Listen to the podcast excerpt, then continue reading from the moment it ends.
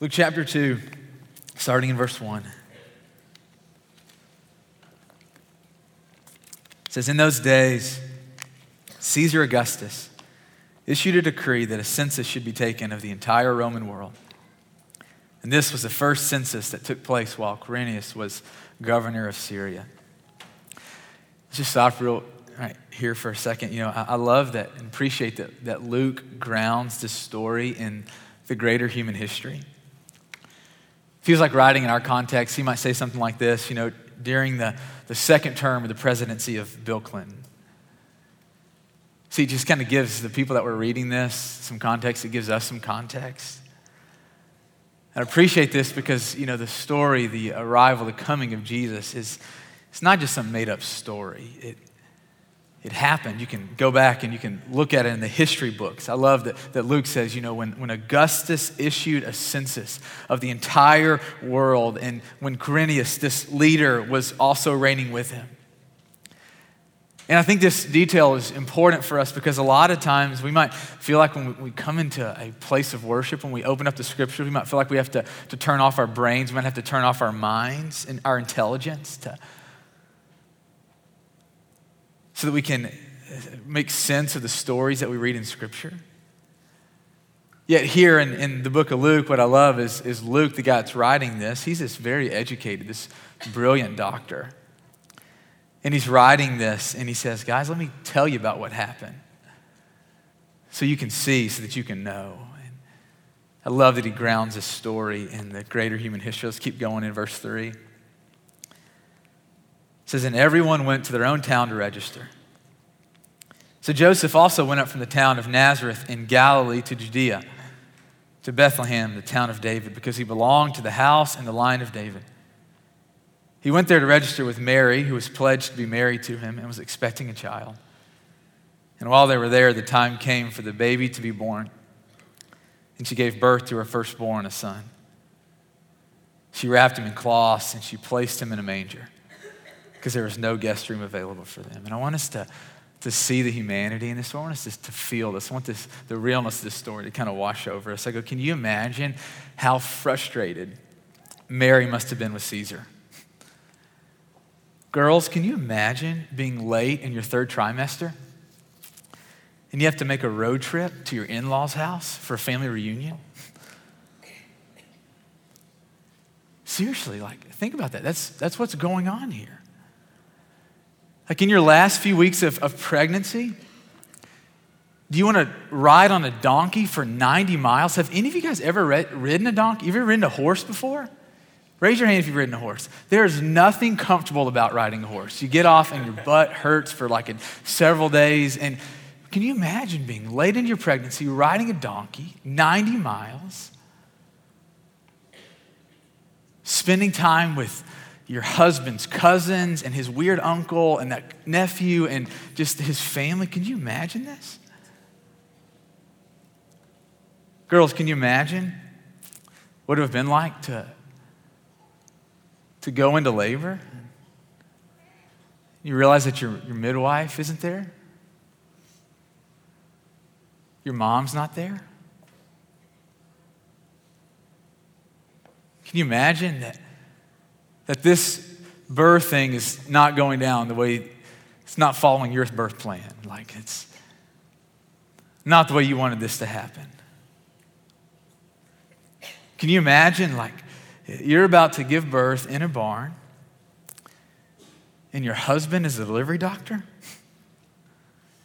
Guys, can you imagine? Like, you got a part to play this day. This baby's coming in the world. You're taking snap. Like, you're playing QB this day. Like, you're bringing this baby into the world, whether you like it or not. And, and, and I was thinking about, we, we read the story of Jesus, and so often we think about this like myth, this fairy tale, and I want you to feel the realness of the story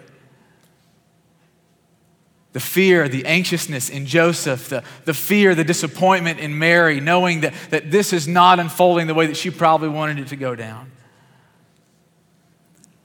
And what I love is that, that this is how Jesus, this is how the Son of God came into the world. He wasn't born to, to Caesar in some palace. The Son of God wasn't born into this world to some family of noble and regal status. He entered our world, He entered our stories in a barn as a baby. You ever held a newborn baby before? They're sweet. Sometimes they're beautiful. Sometimes they look more like aliens. Like you never know what you're getting. Like babies are helpless for a really long time, aren't they? And I love that this is how Jesus came in humble circumstances to normal people. That the creator of you and me, the one who, who thought of, of everything in this world, humbled himself and became a baby so that he could experience what it was like to, to need others for a while. Newborns can't feed themselves, they can't change themselves. And I love the humbleness in which Christ entered our story, in which God came into this world. I go, could you imagine the, the joy in Mary and Joseph's heart? Holding their baby, holding the, the Son of God. You can go back and you can read uh, Luke chapter 1 if you want to today to kind of get some of the backstory of what was going on, the, all the things that Mary and Joseph had seen and experienced from God over the past 10 months leading up to this moment. And can you imagine the joy in their heart knowing that, that God had chosen them to be a part of what God was going to do in this world? That God had chosen them to, to behold, to, to see, to know, to, to be in the presence of God Most High. Verse 8 And there were shepherds living out in the fields, keeping watch over their flocks at night. And an angel of the Lord appeared to them, and the glory of the Lord shone around them, and they were terrified. But the angel said to them, Do not be afraid. I bring you good news that will cause great joy for all the people. For today, in the town of David, a Savior has been born to you. He is the Messiah, of the Lord. And this will be a sign to you. You will find a baby wrapped in cloths and lying in a manger. And suddenly, a great company of the heavenly host appeared with the angel, praising God and saying, Glory to God in the highest, and on earth, peace to those on whom his favor rests. This is where we're going to stop today. We're going to pick back up here next week. Um, this is where I want us to spend the rest of our time this morning in these seven verses all week as I was kind of preparing and trying to think about today and what we'd be looking at and talking about, I realized that, that I tried to make this story way too complicated. And trying to figure out how to teach this story, how to make sense of it, I realized that it was just becoming more cloudy in my head and in my heart. And, and driving in this morning, I was just kind of praying and asking God, just help me, just remove the fog, remove the fog, remove the clarity. Help me to, to know what it is that you're trying to teach us in this story. And, and I think God was, was showing me this, that this, the Christmas story is this great declaration that God has done something through Jesus for the entire world. The Christmas story is this great declaration that God has done something through Jesus for the entire world, that God has given to us Jesus, this free and undeserved gift. And just like any other gift, in order for Christ to be enjoyed, Christ must first be received. And I want us to just kind of unpack those sentences and kind of think about what that means for us. And so I want us to, to think about this first idea that, that God in the Christmas story has done something through Jesus for the world. Look at verse 10 and 11. It says, Don't be afraid. I bring you good news that will cause great joy for. For who? You can say it, you can talk in church. For who? Some of the people? Really good church people? Nice people? People who read and pray, people who seek God? No, what does the scripture say? I bring you good news of great joy that will be for all the people. For today, in the town of David, a what has been born? A Savior.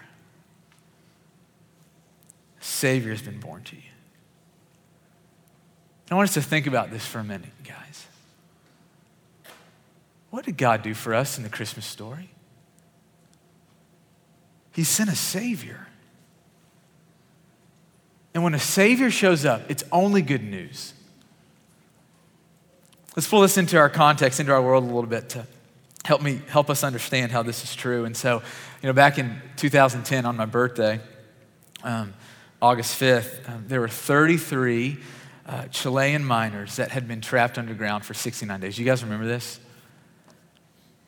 That a mine had collapsed and 33 people spent over two months underground. 17 days passed without any communication from the miners to the, the people who were in charge project.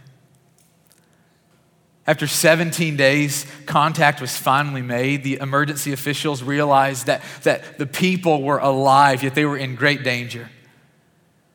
It's just this powerful story of the emergency officials just started drilling, just started digging 2,000 feet into the core of the earth because they knew at the, the, the bottom of this hole there were people needing to be rescued. I read this this morning that, that they said that a billion people saw and celebrated the day that these 33 people were rescued. A billion people all over the globe. And you see these people coming out of the mines, you know, where, where they thought that there was no hope. They thought it was over. They thought that there was no chance that someone would notice them and rescue them. And they're walking out, and their just faces are of what? Of triumph and thankfulness and joy that someone had come to save them. And when we saw that as the world, we didn't go, crap, I wish they would have died, right? No, I, I bet that, that there were tears flowing down your faces and you see these people who are coming out, and you're going, man, someone's dad. Like there is a father over in Chile right now, and his day just got drastically better because his little girl just got rescued. People needed to be saved. And when help came, when a Savior came for them, the world couldn't help but celebrate.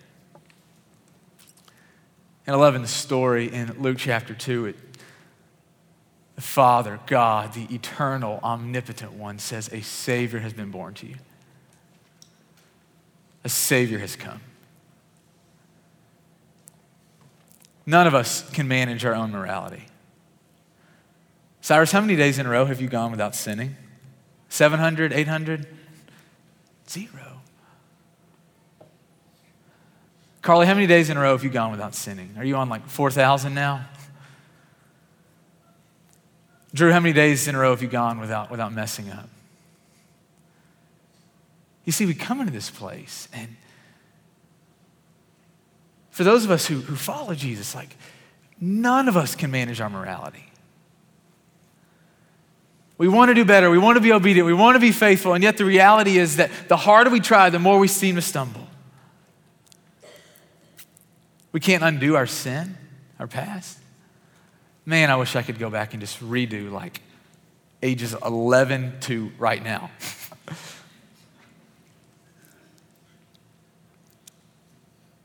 oh, the, the stuff I did, the things I said, the people I hurt. Oh,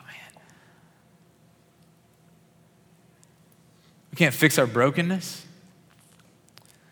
We can't fix our own heartache. We can't fix our own pain. We can't save ourselves. At best, we can oppress and suppress and ignore the things that we've done. But God has taken notice from on high. And He has heard the cries, maybe not even of our mouths, but of our hearts, of our lives. He's seen our situation.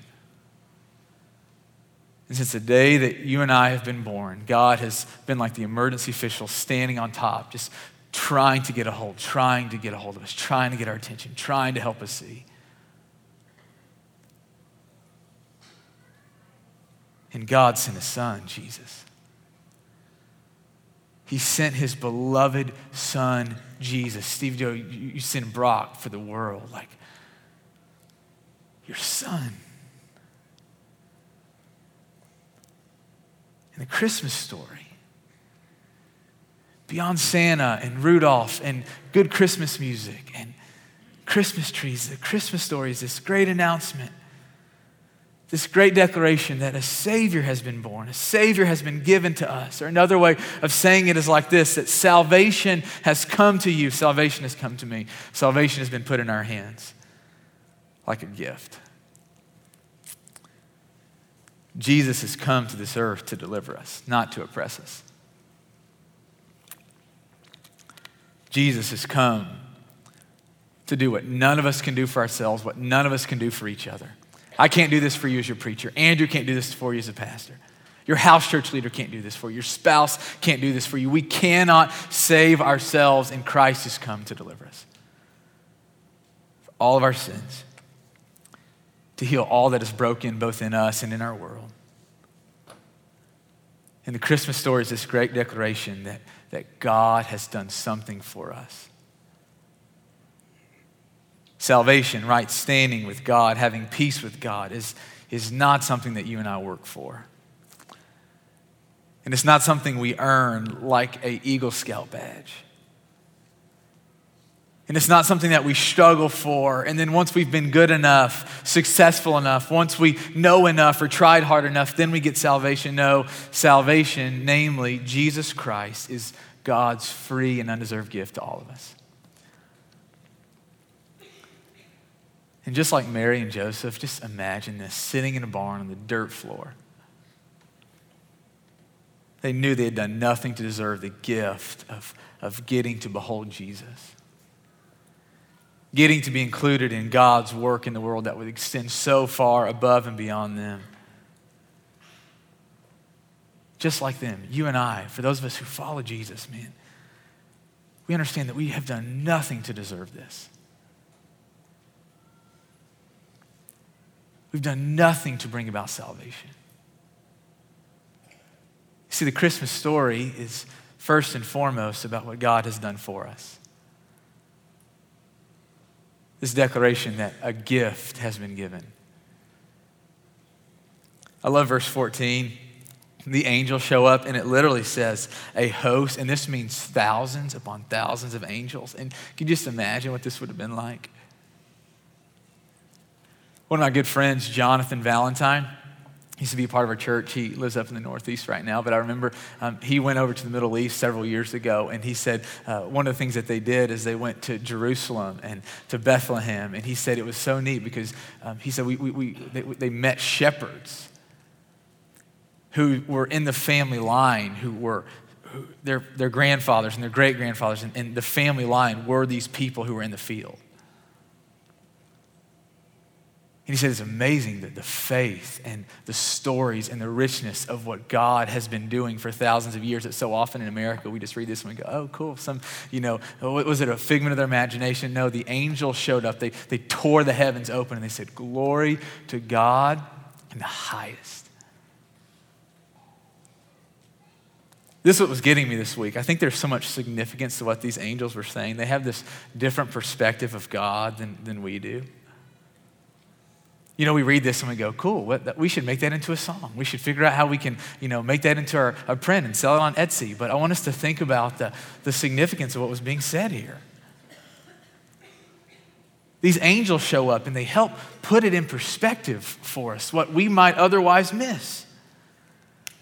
Have you ever had someone who, who has come along beside you and just kind of has shed a little bit more light, who has explained something to you? Let me give you an example. I remember the very first Christmas that Courtney had spent with my family. Courtney's my wife, and we went home to Murray. We were over at my granddaddy Freed's house, and um, his Christmas gift was pulling out envelopes from his coat pocket, you know. And so he just kind of went around and he gave us envelopes. And, and I remember opening up and just being like, wow, like seeing what he give me, give me some cash. And I'm like, this is awesome. Thanks, Granddad. And, and I remember Court was sitting right beside me and she opened hers. And uh, I'm pretty sure she got the same amount that I did. We've been dating for four months. And, you know, Courtney opened it. She's like, oh, that's very nice of him. I'm like, no, you don't understand. Like, he just gave you what he gave me. I've been his grandson for 20 years. Like, she's like, wow, he loves me as much as he loves you. I'm like. But these angels show up and they say, Glory to God in the highest. Guys, think about that. just the world that we live in. The sadness. You know, the division, the hatred,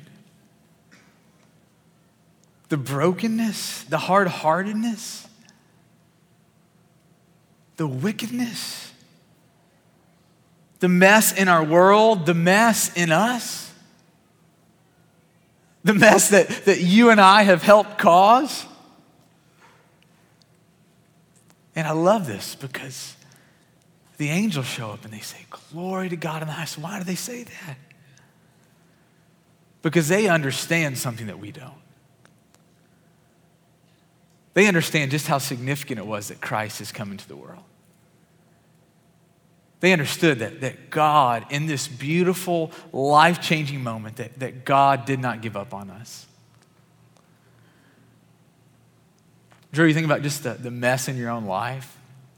Alyssa, Wesley, think about the mess in your life. Austin, think about the mess in your life. Nick, think about the mess in your life. Think about the sin. Think about the things that you've done. John, think about your life. Jason, think about the, the, the wreck that, that we just are as humanity, the way that we hurt people, and the things that we have done. And, and do you want to know how God has responded to us?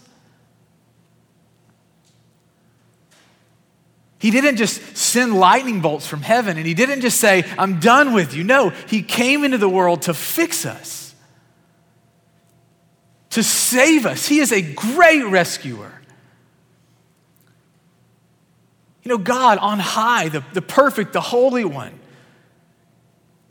he could just look at us and go, Man, I see the way you keep treating your wife, Brandon. I see the way that you keep getting angry with your kids. I see the way that you keep being full of pride and arrogance. I'm done with you, but that's not what Christ has done. He enters our world to save us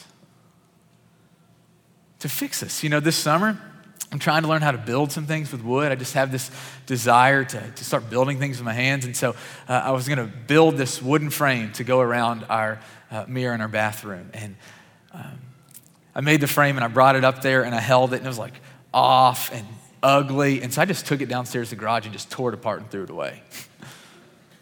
Went back to Lowe's, bought some more wood.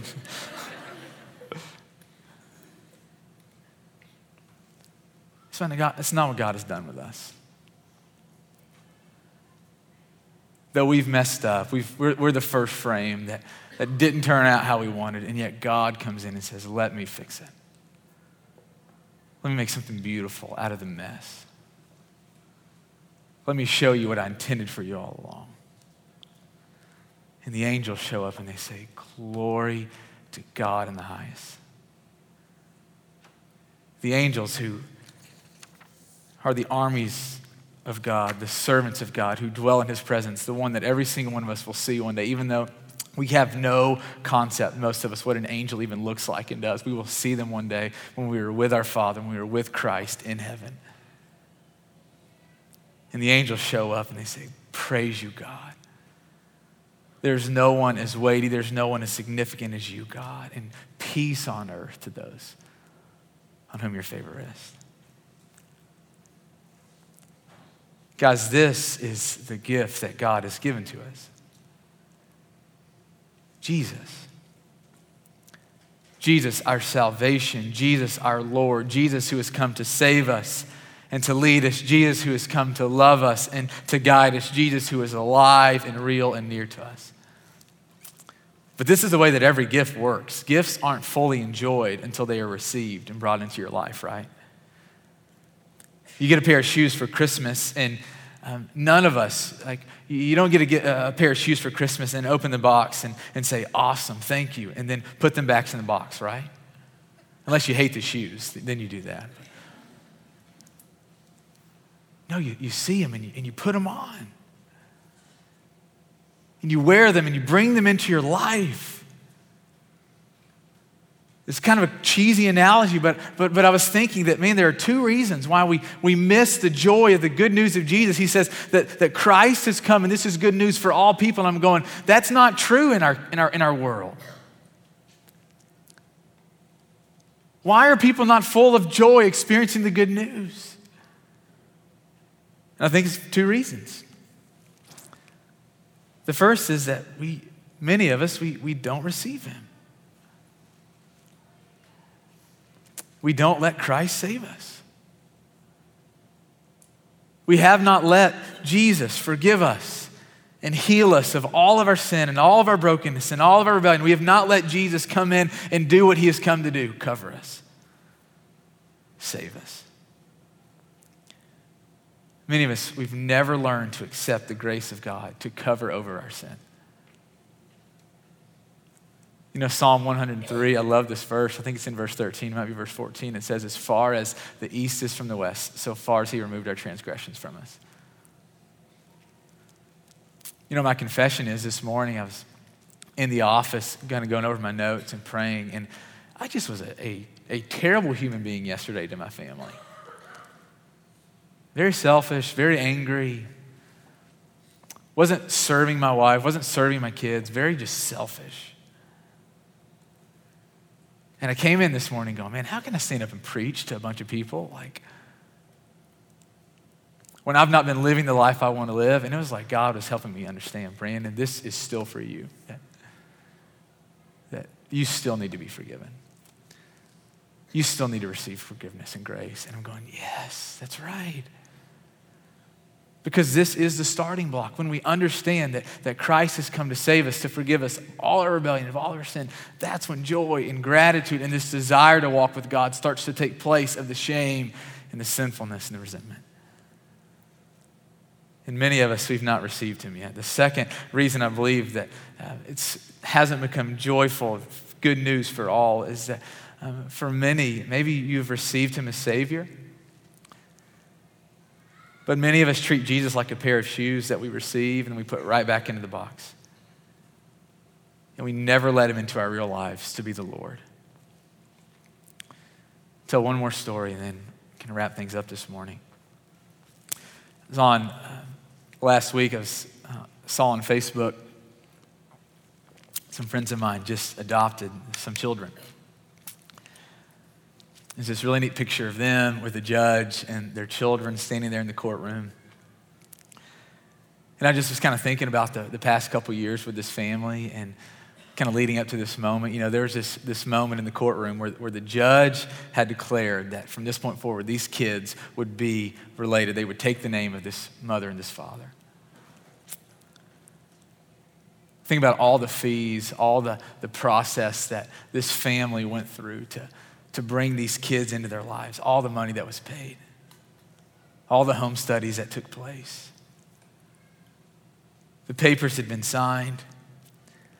And I was just thinking about my two friends, just these amazing people, and I go, man, they, they are ready to love these kids, to provide for them, to serve them, to raise them. They were ready to pay for their college to give them away at their wedding one day, to, to be at the hospital the day that their grandbabies are born and to hold them. They are ready to, to give them their inheritance. They are in this thing for life as their parents, but the one thing the parents can't do is make them receive it. That in order for these kids who had just been adopted into this family, in order for them to receive all the blessings, they must receive what has been done for them and let their lives be shaped every day by what their parents has done. They're going to have to learn to embrace calling them mom and dad.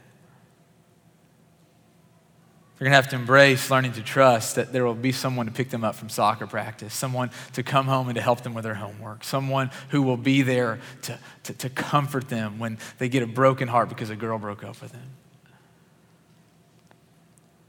That these kids are going to have to choose to receive what's been done for them and to let their real lives be shaped by that, to embrace their new name, to embrace their, their new role in the family, to embrace their new role with the mother and the father. For those of you this morning who don't follow Jesus, who aren't followers of him, man, I hope you know how wanted and welcome you are here. I want to just invite you over the, the next week, over the next couple weeks, to, to think about this question. You don't have to write this down, but um, to think about this question. You know, what are the moments and who are the people in your life that have been pointing you to Jesus? You know, verse 8, we read that and we go, man, if, if angels showed up to me working the night shift as a nurse or whatever, it's like if angels showed up to me and, and said, hey, Christ is here, I would never doubt again. Right? Aren't majority of us in that same boat? Like if we had something significant like this happen. And I just want you to know that, that our God, He is so creative and so wonderful. And God doesn't send His angels to every person in the Bible to point them to Jesus. It's not my story. You know, that's not how I became a follower of Jesus. But I want you to think about this. Who are the people in your life? What are the moments that have pointed you to Jesus? And I hope that you see that for some of you, it's, it's not been this like supernatural moment where the heavens were tore open and angels appeared to you. No, for some of you, it's, it looks like your parents who took you to worship every Sunday. And you're not just a product of the environment that you grew out of. No, that it's not just a coincidence that, that God was using your parents to point you to Jesus. For some of you, it's not a coincidence that, that you moved to Nashville and you went to this school and, and you're not a believer, but your roommate was and your roommate is. It's not a coincidence that you walk in the room and you see them praying and reading the scriptures. It's not a coincidence that for some of you, the, the person that comes into the restaurant that you work at is a believer and they tip well. It's not a coincidence that the client that you work with at work happens to be this rock solid follower of Jesus because he, I, I came across this verse this week in 2 Samuel where it says that, that God devises ways so that those who are banished from him will be so no more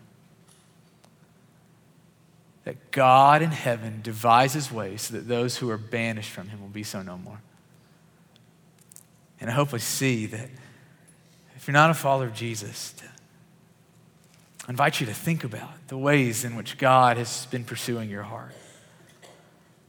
Trying to gain your faith, trying to gain your friendship, trying to gain your trust. Jesus Christ is real and he is good. And the invitation for you is to receive from God Jesus as both your Savior and your Lord. And here in just a minute, guys and girls are going to get back up and they're going to lead us in worship. And I just invite you, if you're not a follower of Jesus, but you have questions, you want to talk, or, or maybe you're not ready to like make a decision or anything today, but you're just curious, there are going to be some men and women at the back at the respond banner, the far kind of right board, and there'll be people back there that we'd love to just kind of take you to coffee take you to lunch. We'd love to, to sit and talk and to answer any question. We'd love to walk with you. This is what we're here for. And if you're not a follower of Jesus, we just invite you to, to come to him, to, to give your life to him. For those of you who do follow Jesus, man, we have hope because of the Christmas story. Not wishful wanting of something you're not sure if you're going to get, but we have hope because of grateful receiving of what God wanted to and what He did give us. Jesus. As we take communion today, we do this every week. We, we break the bread, we drink the cup, and I'm going to invite us in just a minute to, to go to the tables and to grab a piece of bread and to grab a cup. And I want you to, to, to, to share with the people that you came with. You don't have to do this if you're uncomfortable, but I encourage you. So often, your story, the work of God in your life just encourages and inspires other people. And so I want to just invite you to, to share, to take communion with the people that you came with. Uh, tell a, a person or a story or an act in which God was helping you see and believe and walk with Jesus. Share a time, a story in your life of, of when God just seemed to be near, when He was moving you. And so I think about, you know, a story like this, just to kind of give you an example. This week, just kind of had a rough week, just kind of down. We just have these weeks every once in a while. Like, been living in fear, just fearful of life, fearful of a lot of things. And my friend Nathan, who's here this morning, he sends me this random email, is what he says on Wednesday. He says, Hey, you know, just wanted to send you this verse in Isaiah chapter 41. It says, Hey, do not be afraid, for I'm with you. Do not be afraid, for I am your God. And it's just like one of those moments. I don't know if you ever had a moment like that. I'm sure you have if you're of Jesus, where God's timing just seems to be so perfect. And I just invite you to, to share with some of the people around you some, the pursuit of God, the way that He has brought you to Jesus, to be like Mary and Joseph this moment where, where you behold Him, where you love Him. Let's pray, and we'll take communion.